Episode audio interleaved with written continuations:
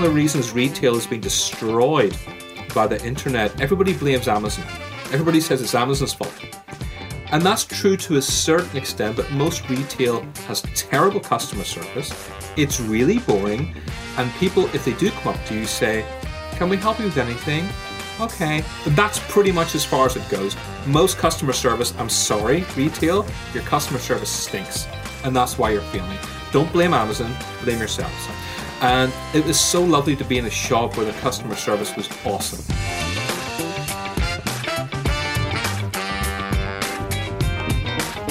Hi, friends. Welcome to the Sales Enablement Podcast. I'm your host, Andy Paul.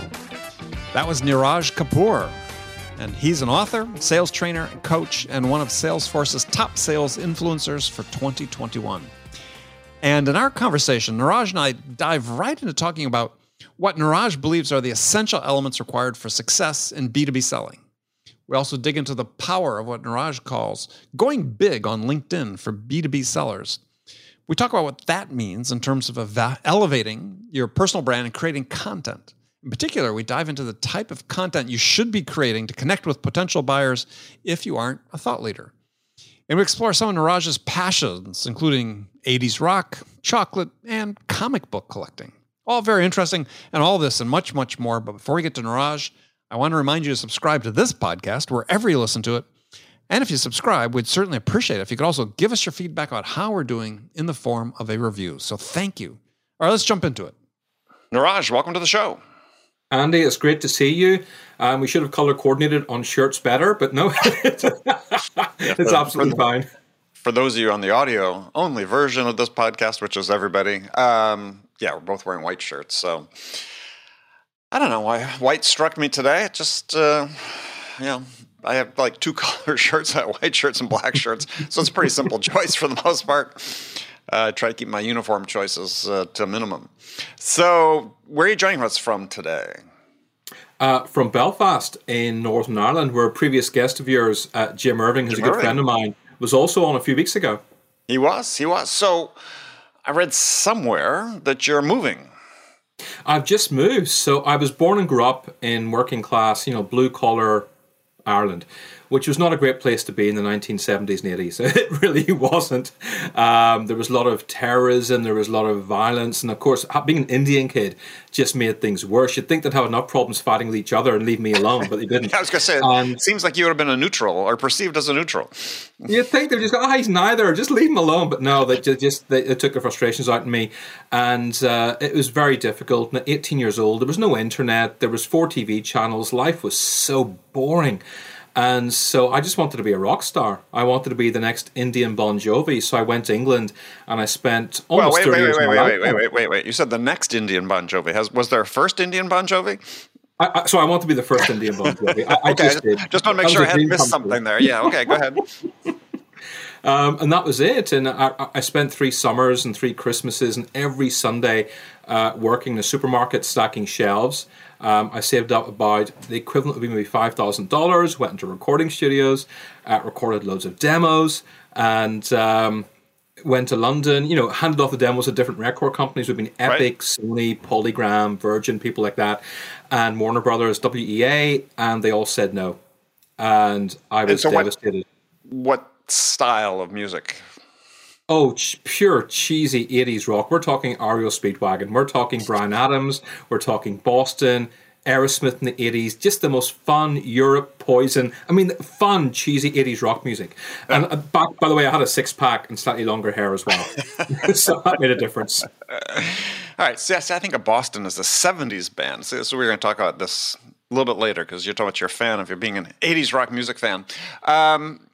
Yeah, so, I mean, not only were you an aspiring musician, you also told me you were a scriptwriter. You're writing a children's show, and you're trying to get a sitcom produced and a movie. Well, actually, you had a movie produced. Yeah, if people want to look up Niraj on imdb.com, there you are. Yeah, before Will Smith became famous as a singer and an actor, I was there 2 years beforehand, and people thought I was insane. Everybody goes... I came from a town in Northern Ireland where everybody, when they left school, got an apprenticeship or they went to college, or they went to university. That was it. Those were your three choices. Nobody went to say, I'm going to change the world, I'm going to be a big movie star, I'm going to be rich and famous. And sadly, those terrible decisions I made were just because growing up in working class Northern Ireland was not easy in the 1970s and 80s. It was very lonely. I suffered a lot of isolation, a lot of racism. I just wanted to fit in. And here's the thing, Andy, I consider myself Irish, even though my skin colour is brown. Right. My parents were Indian. I consider myself Irish. The problem was a lot of the locals didn't. And I never understood that. I spoke Irish, I had the accent, went to Irish school, played Irish sports, but still so many people saw me as being Indian. And I think the only way I kind of figured I could get out of this was if I become a famous rock star and I become rich, maybe people will like me. Because at 18, you don't know any better. Right. So Irish sports, hurling, Irish football, which ones? Hurling is awesome, but it was mainly rugby. Football is so popular here. I mean, even though hurling is like, it's more popular in the south of Ireland, but, you know, football is massive here. Everybody loves football. And rugby's a fantastic sport as well, but it's only played by certain schools. Got it. All right, so aspiring rock musician, how'd you end up doing what you're doing today, which is, you know, sales, training, sales thought leadership, and so on? Well, you know, at our age now, when you've had the experience and the emotional intelligence, you can deal with rejection quite well. It still hurts, but you can deal with it. When you're 19 years old, it's very different. I didn't have any emotional intelligence. I didn't have the ability to deal with it. And my ego was so fragile, I was devastated because I figured my life is over. What do I do now?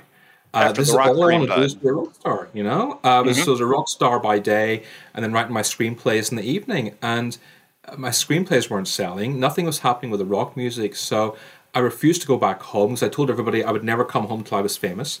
And so sadly, I spent the next 18 months of my life on welfare, which were probably the toughest 18 months of my life. Shameful. I became a hermit. I cut myself off from the world completely. It was just horrible. Every day you're living in complete fear because you can barely eat. You can barely pay the bills. You blame everybody for your problems, the government, my parents, the way they brought me up, the Irish people. I mean, you blame everybody. You take no responsibility for yourself. But again, I didn't know any better. And after a year and a half, my father turned up one day and he said, right, this is disgrace. This is unacceptable. Okay, you've had enough time. You've got to get a job. And because I was so terrified of him, I just listened to him. Because over the phone, I could say no and hang up, but face-to-face, I couldn't. The man's got a real intimidating presence back then. He not as much now, but really back then, he was an intimidating Indian father. And back in those days, immigrant fathers have no problem slapping you, calling you son of a bitch, throwing stuff at you. That's what immigrant fathers do. You know, they don't care about political correctness and the police. They have their own rules. And so we looked for jobs, and the only jobs I could get without any kind of degree or qualifications, the only ones, was sales. That was it. So it's like, okay. And I was looking through the newspapers because back then there was still no internet. And you would see in the back of the papers, our top sales guy earned £2,000 last week, which is about $3,000 in commission. And I'm like, okay, I can do that. No experience required. Fantastic. This is brilliant. I'm definitely going to go apply for this. I applied for the job. Within 20 minutes, I got it. So I kind of figured, okay, I'm a natural sales guy because in 20 minutes, getting a job, my first interview, no problem. I turned up. They gave me an A4 script, gave me 1 hour to learn it, and I was on the phone. That was my training. And the key was I could not stop talking. I couldn't give the client a chance to speak. I had to speak for 5 minutes nonstop. And when they interrupted me, it would be like, what do I say? My boss would go, say this. And my boss would be feeding me answers. It was so unprofessional. And yet this company was a fully functioned, profitable business. What were you selling? I was selling magazine advertising. And trying to sell full-page ads in a magazine. Right. And it just didn't work. And afterwards I thought, okay, I've got to get a job in a company that trains me because I don't know how to sell. And I must have knocked for the next few days on about 60 doors. In London, when you knock on doors, people do not, contrary to popular belief Americans have, people don't open the doors and say, oh, hello, come inside, let's have a cup of tea. Nobody said that, okay? They're like, they just close the door, they don't answer, they're just not interested. And it was about my 65th attempt. The receptionist was Irish. And she listened to me and she introduced me to the head of training. I told her my story and she goes, wow, you got resilience. I want someone like you in my business. I started that Monday and they trained me in old fashioned dipita and Aida and spin selling for an entire week. And that's how I started off in sales. Very cool. And you're selling what at that point? Classified adverts at the back of the magazine. So you're still in the ad business. Okay. A lot of people get their start doing that. I mean, I literally the first thing I sold wasn't a professional job, but when I was in college, I was selling ads for a theater program, for a student theater company that I helped run. So yeah, everybody seems to start in ad sales at some point, it seems like. So how did that progress from there to where you are today? Well, what happened was, you know, in today's modern world, dating using apps or websites is very common. But in the 90s in London, people made fun of you if you joined a dating website. They called you desperate and pathetic.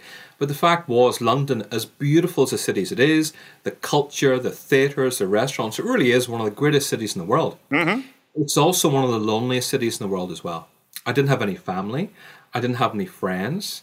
And I was just lonely. I thought, what's the point? I'm doing quite well in sales at this point because I just, you know, I worked my ass off. I didn't gossip. I prospected. I picked up the phone and I genuinely cared about my clients. My skill set was very limited, but in the 90s, those were great skills to have. Right. And so I just kept getting promoted, pay rise, more responsibilities from classified ads to postcard, to advertising and postcards, to doing full page advertising, to launching yearbooks, to selling conferences and events. So over the 10 years, it was amazing. And by year 4, I was earning enough money to get a deposit on a really tiny 2-bedroom flat in London. I mean, it was really tiny, and property prices were much lower 30 years ago as well. Sure. And which made a difference. And you only had to give a 10% deposit, which is nothing. Russ, today, a 10% deposit is insane. And, you know, I just wanted to go further, and I really wanted to do better. So I thought, okay, I want someone to share my success with, because I wasn't enjoying success by myself. And dating agencies were just not working out. I wasn't happy with dating agencies. And so I ended up going to India on holiday and had an arranged marriage, which I met her for 20 minutes. And interesting. Now, were your parents involved in this at all?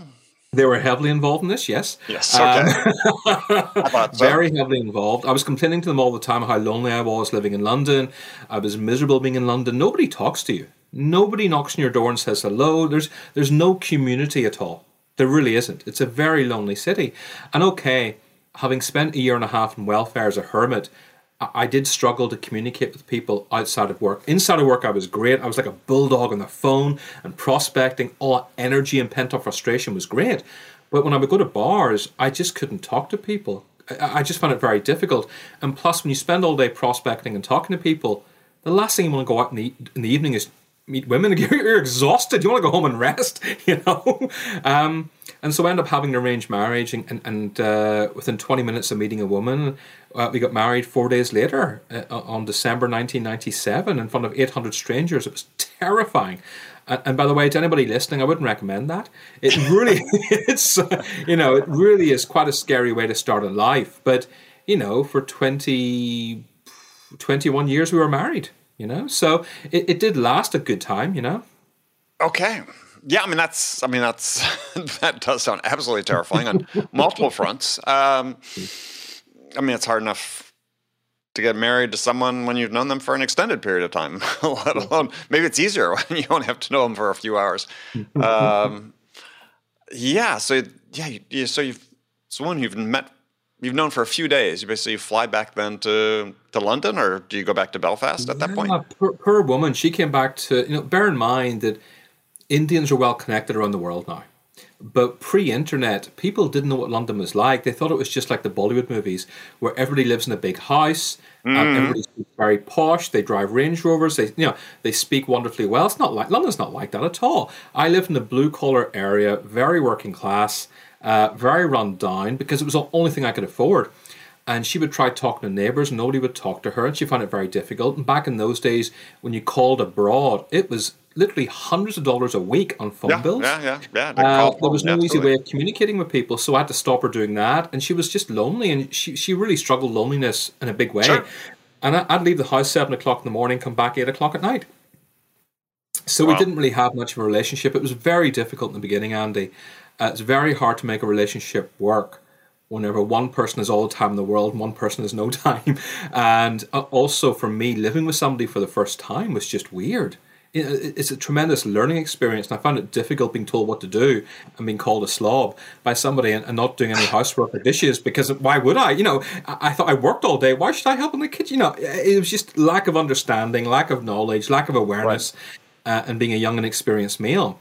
And 25, and she was 18. So it was just, it was difficult. And it was only when our daughter was born that kind of changed things. Yeah. And she realized, despite our differences, I'm a good father, I'm a decent man, I pay the bills. So it wasn't romantic, but that's how a lot of arranged marriages work. They're based on security and just a good sense of decency as opposed to great romance and love, you know? Yeah. Well, it seems like a lot of trust involved. There is. And it's difficult because you're still getting to know each other. And we really had very little in common, but we both loved our daughter and we both had a house. And whenever she got a job working in London, she went to London School of Beauty Therapy, which is the top place to go to become a beauty therapist. And she won Student of the Year. And I was so impressed because she was a mother. And these were all young girls from rich families who were bored. And their parents kind of forced them to just work a few days a week at beauty college. And she was a single mother who didn't have any of the, you know, the Mercedes and the BMWs, not all the lovely gifts and designer stuff they had. And she won Student of the Year. And I was very proud of her. And she worked for somebody else for a year as a beauty therapist and said, I am never working for anybody again. And that was it. She set up her own business and she's had it still to this day. And she's a very successful beauty owner, very smart businesswoman, incredibly smart, unbelievably resilient and hardworking. And someone I really greatly admire, despite the fact we're no longer together. She's quite a remarkable woman, you know? Very interesting. Yeah, it's I mean, it's sort of a little bit of an awkward segue, but I think it applies somewhat. Is you know, one of the things we wanted to talk about is sort of what's required to succeed in sales. And, I mean, obviously one of those things is you have to be able to form a connection with someone who's a stranger. What did you learn from your experience, your personal experience, that you were able to apply in your sort of broader world experience about... Yeah, making connections with someone, building trust in a situation that was much more dire than anything where we had find in sales. What were the lessons you were able to take over? Well, in sales, a lot of people want to sell their product or service, and they make it all about them. And that was a problem I had in the marriage. I didn't understand what compromise was. I didn't understand marriage has nothing to do with a man whatsoever. People say it's 50-50. It's not. It really isn't. And you shouldn't believe that either. Marriage is about the woman. And it's about compromise. And for me, learning to compromise was very difficult. For me, making it about the other person was very difficult. But in sales, that's absolutely key. In sales, it was easy to do. In real life, it was much harder. But I realized that was important. And giving to somebody else and giving without asking for anything in return. And that's a very important skill in sales. A lot of the time I see people doing nice stuff for their customers and saying, okay, you owe me a favor. And that's not how good sales works, nor should it ever work that way. So those were certainly good lessons. Just being a caring, good human being. Again, those are not words you hear very often in sales. Yet, if we've learned anything since this pandemic, it's that kindness, caring, a sense of decency, and really showing your vulnerability. They're actually superpowers. They really are. And I've won so much business in the last year and a half. Because I always ask people when I win business, why did I win? And when I lose business, I always ask, what could I have done better? They're very important questions to ask that not enough people ask. And most people have said to me, even if I'm recommended to somebody, I still have to pitch for the business. I don't just get it. Sure. You know, you still have to make an effort. And most of them just say, you care about my business and you just seem like a nice guy. That's it. Not I'm a brilliant sales trainer, not I'm the number one guy in the UK. I mean, yeah, I pride myself on being very good at my job, but they trust me and they know I will look out for their best interests and they know I will over-deliver and really listen to them very carefully. Oh yeah, and listening is another great skill for marriage. You want to be a good partner? You really got to listen. Not listen to respond, but listen. Listen to understand. Yeah. So, if you were to sort of reduce to, and I think this is one of the problems we have with sales today, not today, forever almost, but seems to be more acute today, is there's not broad agreement of what selling is. And so it seems to me that I'm sort of on this mission, right? I want to come up with a common definition that everybody can buy into of what sales is. So, because I know if you ask 100 different sellers, you're going to get 100 different answers, and that's kind of problematic because theoretically, everybody should have the same idea in mind of what it is they're trying to accomplish. So in your mind, what's sales? Sales is helping your customer win. For me, that's the most simplest basic answer I can give, but it's also a very effective answer. You know, clients don't hire me for sales training. They hire me to generate results.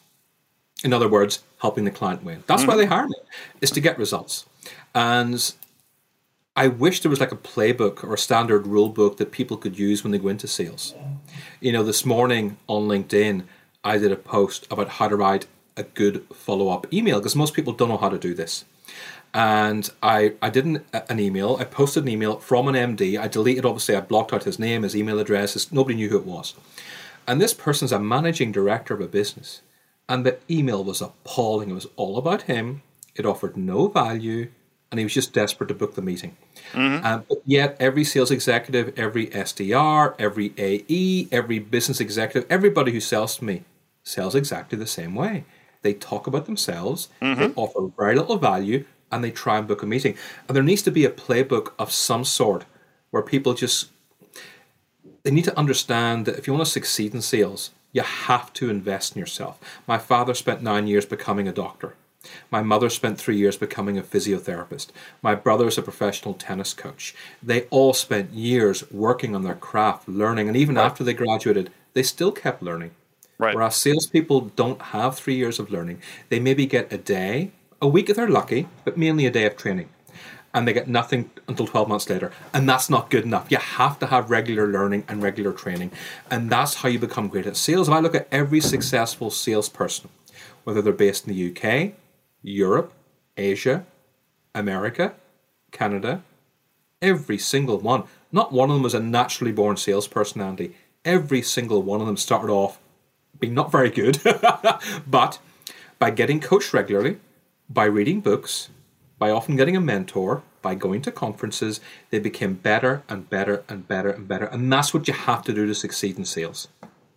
Absolutely. I agree on the continuous learning and so on. But I still think we have this problem, is that it's just this basic definition. Because I think if you ask most sellers, they think their job is to go out and convince somebody to buy something from them, right? To persuade them that their product is the best product. And I think until we get people to sort of agree, and yeah, your definition is fine, mine's slightly different, but not too dissimilar. Yeah, in my mind, sales is just listening to understand what's the most important thing to a buyer, and then helping them get that. Okay, that's really good. If you're a seller, if you have that in mind, that's it. That's all you're trying to do. You're trying to identify what's the most important thing. Understand, not just know, but understand what the most important thing is to a buyer, and then help them get that. And if you do that, that should be your motivating thought. Every interaction you have with the buyer. And I think until we get basic agreement around that, and then it gets back to some of the points you talked about, which is in one of your posts about sort of the five most powerful points in sales, is it's showing an interest in another person. You know, it's asking questions to demonstrate that interest. You know, it's being curious. It's listening to understand, as you talked about, not just listening to respond. It's being generous with the value you give to help them. Those are really core human skills that aren't in any sales playbook and sales training playbook. And it seems like we're really, until we address those, until we assume that sellers know how to do those things. We assume that they're human beings that are capable of those things and have the emotional intelligence, as you talked about. And that's just not the case. Yeah, whenever people call me or message me for help, what they always want is, how do I close more deals? And yet, when you spend time with them, Andy, closing deals is rarely a problem. Closing deals isn't even that difficult most of the time. It's really not. I'm not making light of that. Mm-hmm. What most people can't do is open deals, and they can't engage with customers, When customers go through that period, which many go through, where they can't make a decision for a variety of reasons, they get stuck and they don't know what to do, and they end up having this massive pipeline of people who really aren't going anywhere. That's where most people get stuck in sales. It's not the closing. It really isn't. It's the opening, it's the engagement, and it's getting people through that sales process. They really don't understand what that is. And that's why I post so much on LinkedIn, and that's why I speak at so many events, and I try to educate people. And I do. I help maybe one person a day or two people a day, but I'm not helping the masses. It's really hard getting through to the masses. And I guess sales is a lot like dieting. There's so much misinformation out there and so much bad advice out there that a lot of people get confused and don't know what to do, so they do nothing. Or they just listen to some big guru, and they just go and take that big guru's advice, and it just, they fall flat on their face and it doesn't work. But to some degree, through your efforts on LinkedIn, aren't you trying to be that sales expert for so many people? Oh, I am. And it's wonderful that I've built up an audience now. You've got 13,000 followers on LinkedIn, and I would say about 5% of them engage with me so much, and that's wonderful. I love that 5%. They're the best people. They're my existing clients, they're potential future clients, and they're just people I know who are just good people that I respect and admire in my industry, and that's lovely. But I'm thinking, what are the other 12,500 people doing? Where are they?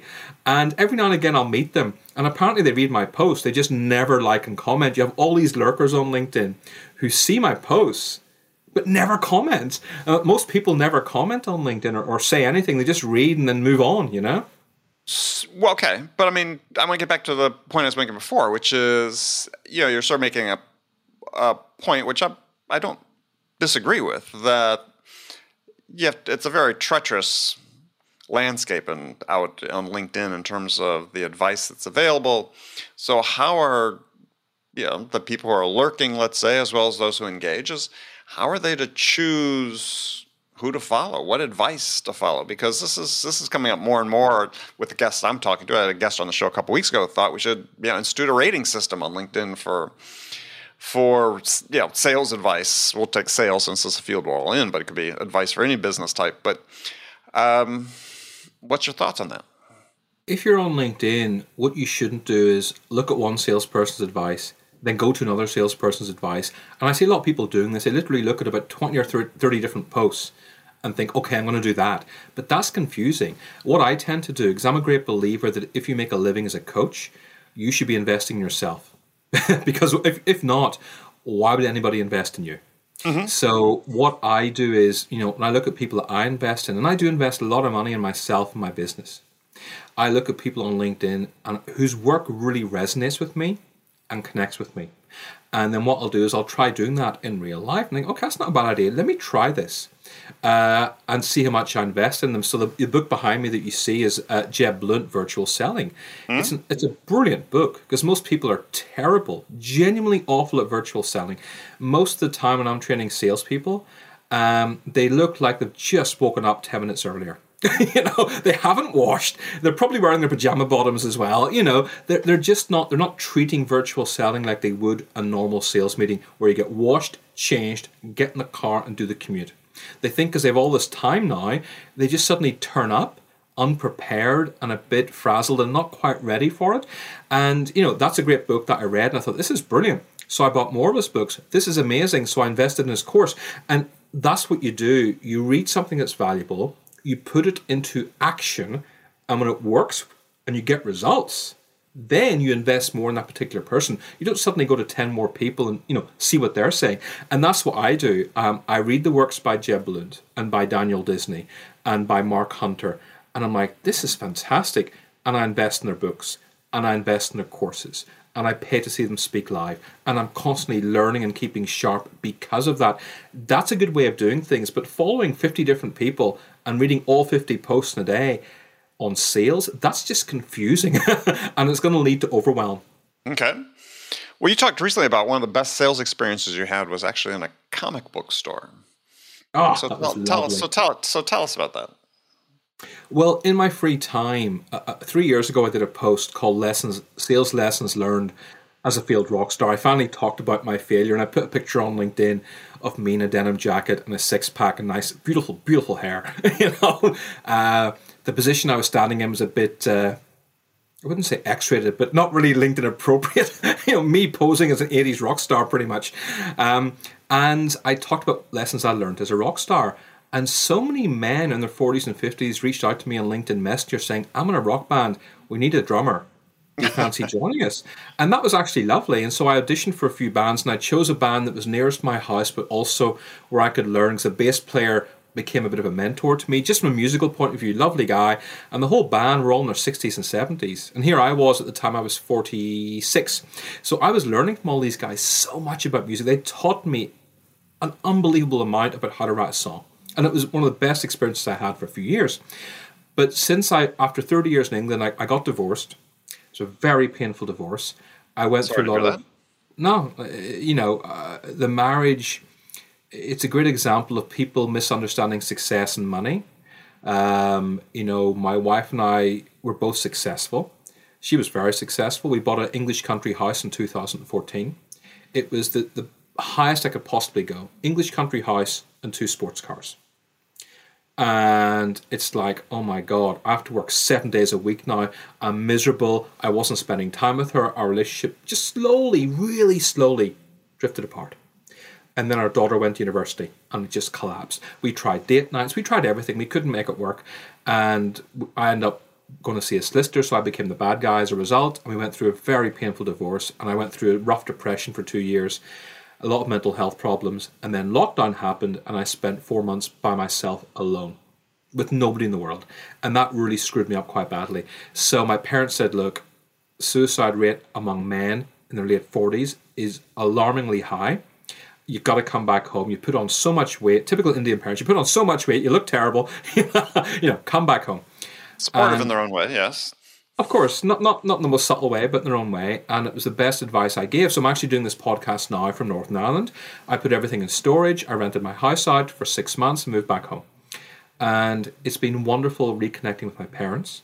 I see my nephews every day. I see my sister every day. I see my brother once a week. We play tennis. But more importantly, I've rebuilt my mental health. My mindset's amazing. And my business after 3 years is in profit. And that for me has been the best. I've turned my life around completely. It did take me 6 months, but I'm so grateful I could do that. I really and truly am. Every single day I'm grateful. Right. And sorry, what was the question? I'm off the tangent there. We're talking about... That's fine. Tangents are welcome. We're talking about you had this great sales experience in a comic book store. Ah, yes. Yeah, sorry. So because I'm in Northern Ireland, that's why I said that. Because I'm in Northern Ireland, the band are in England, we can't play together. And plus, all the pubs have been shut for the last 18 months, so we can't play. Personally, I don't feel safe going back into a packed bar. I know they're slowly opening and people are going clubbing. I don't feel comfortable, even though I'm fully vaccinated. And so I'm like, what kind of hobby can I get? And I wanted to take up a new hobby because I do believe your work should never be your life.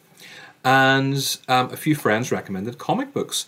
So I went to a comic book store in Belfast, Forbidden International. It's a very big chain branch. And I said, look, I'm looking for comic books. I have no idea. I love the Batman movies with Christopher Nolan. I think Daredevil is my favorite TV show of all time.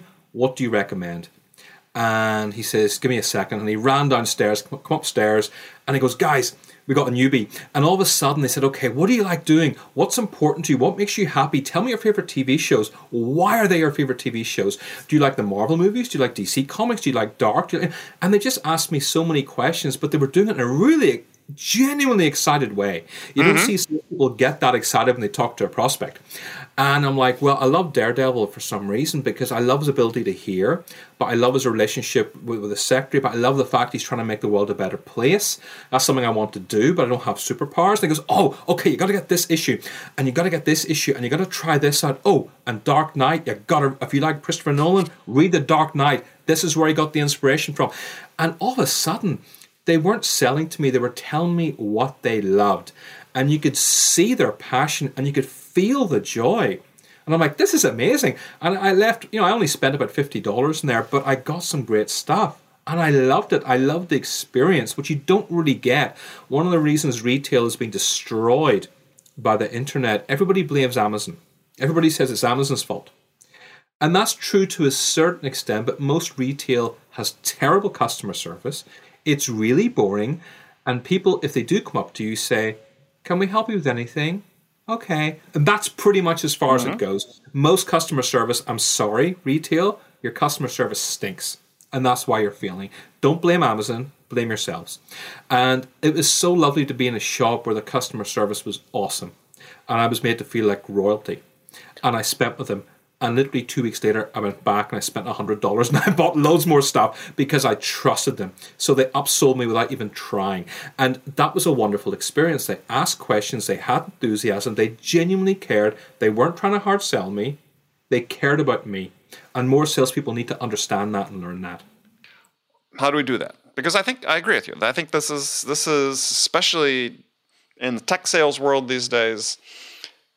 And this has been reported in surveys that analyst firms have put out that the buyer's experience these days is generally perceived to be poor by a majority of buyers. Majority of CEOs, managing directors report the same thing, is that sellers just aren't prepared to have that type of conversation they need, or maybe aren't curious enough or interested enough to have the type of conversation to help the buyer sort of understand the problems they're trying to solve.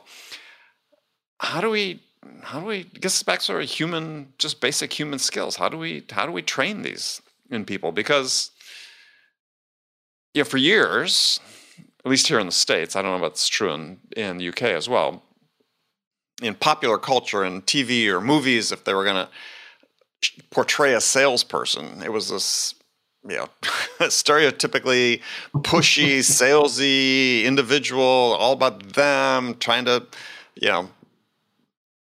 get what they want. They don't really care about the needs of the buyer. And so it's either, you'd see it be a car salesperson, a used car salesperson, or it'd be a real estate agent, selling a house. And I think back to myself, it's like, gosh, in the last 3 years, the most positive sales experiences I have had, most professional sales experiences I've had, are leasing a car and buying a home. And the least professional experiences I've had consistently are with salespeople in tech and SaaS. And so I wonder, is the stereotype going to change? And 5 years from now or 10 years when you, Niraj, write the screenplay that finally gets produced and you have a salesperson that's exhibiting sort of the stereotypically bad sales behaviors, I don't think it's going to be a car salesperson anymore or a real estate agent. Unfortunately, I think it's going to be a seller in tech. Well, I speak to a lot of tech companies and SaaS companies, and I've started to get hired more and more. Before, they didn't really recognize me or acknowledge me because I don't specialize in that industry. But I've now got my first SaaS company in the USA. I got one in Canada, and I have 3 in England. And the reason they hired me is because the same boring people who've been doing the training for so long are just not getting results because they haven't really evolved much in the last 5 or 10 years. Most sales trainers, sadly, just keep quoting research. Quoting research is not good enough. Most sales trainers and sales coaches do not pick up the phone and cold call. I do. I'm a business owner. I have to. 70% of my business is repeat, referral, and LinkedIn inquiries, which is great. Right.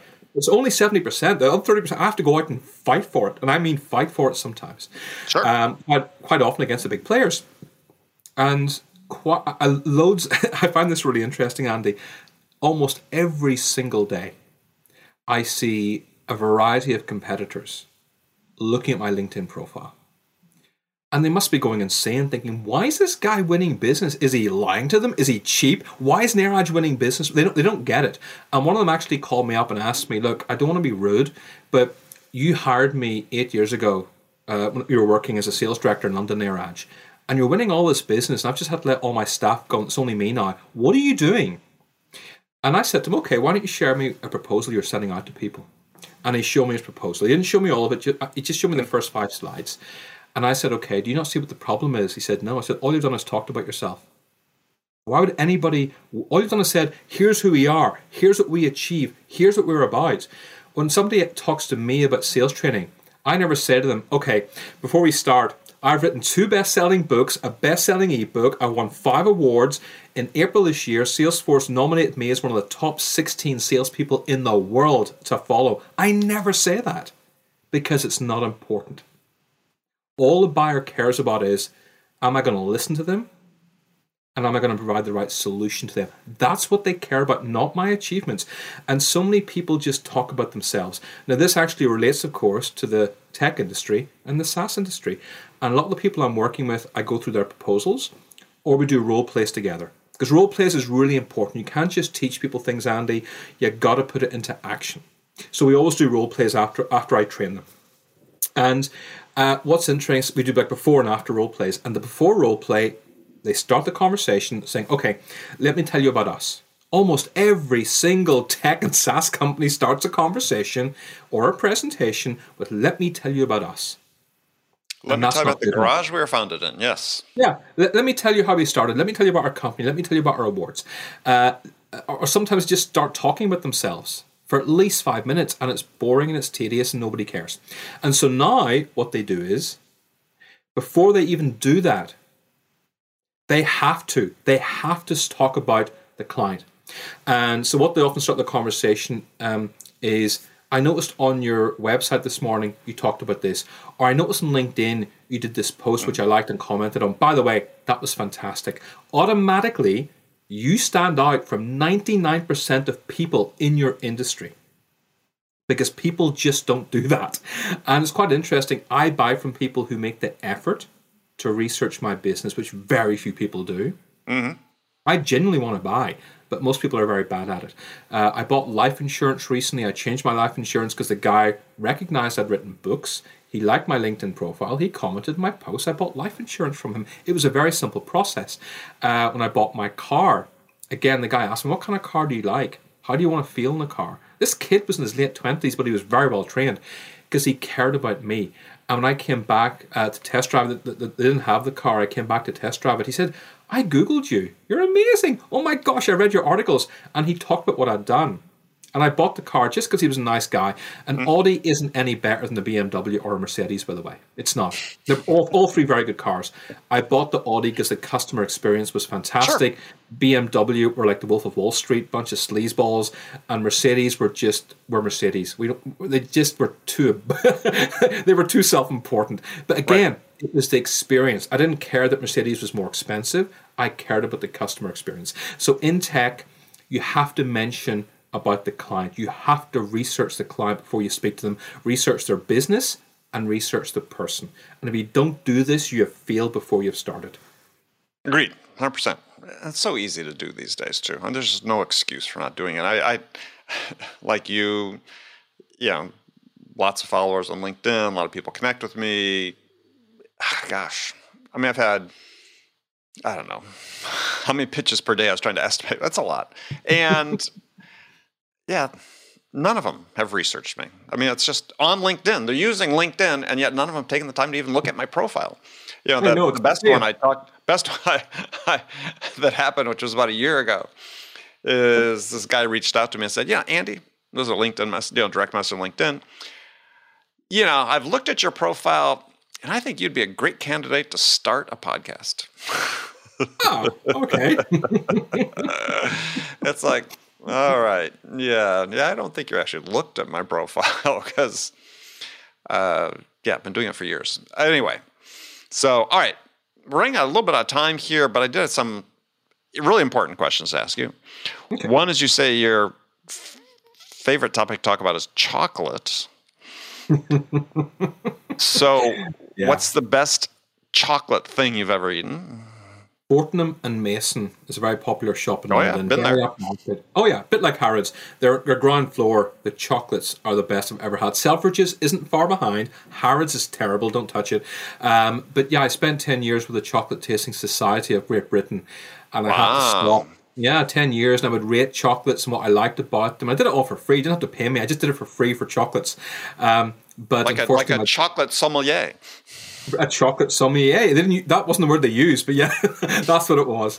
But I had to stop because I got 2 root canals and lots of fillings. My teeth got really I had to stop for sugar reasons. Yeah, but I was going to say, not to mention all right. And we yeah, talked earlier about you're such a huge fan of 80s rock, so favorite 80s rock group. Now, 80s rock meaning not a 60s or 70s act that was still playing in the 80s, but an 80s rock group. Despite the fact they haven't produced any good music in 20 years, and sadly, like most rock bands in the 80s, they're not very good live anymore, but it's still Bon Jovi. Because when I saw Bon Jovi in the 80s and 90s, it was the... I mean, they were better than Aerosmith. They were better than Europe, Guns N' Roses. Anything I'd seen, Bon Jovi were the best. They really were the best. They put on great shows. Yeah. I always have great memories of watching them play live at Wembley Stadium, without a doubt. All right. Bon Jovi. Wow, okay. I think that's it. I mean, we could go talk forever on a bunch of things, but we'll have to look forward to having you come back and talk again. So if people want to connect with you, LinkedIn, obviously, is probably the best way to do that. Yeah, please go to LinkedIn or go to everybodyworksinsales.com. There's a 10-page PDF about sales tips that will help you. You're more than welcome to download that. You won't be spammed every single day by me, I promise. I don't do that. Or simply follow me on LinkedIn. All right. Well, Niraj, pleasure to meet you and look forward to talking again soon. Andy, thank you so much for having me on this show. I'm really grateful. Okay, friends, that's it for this episode. First of all, I want to thank you for taking the time to listen. I'm so grateful for your support of this show. And I want to thank Niraj Kapur for sharing his insights with us today. If you enjoyed this episode, please subscribe to this podcast, Sales Enablement with Andy Paul, on iTunes, Spotify, or every listen to podcasts. You can do all that on your phone in less than a minute as soon as this episode is over. So thank you for your help, and thank you so much for investing your time with me today. Until next time, I'm your host, Andy Paul. Good selling, everyone.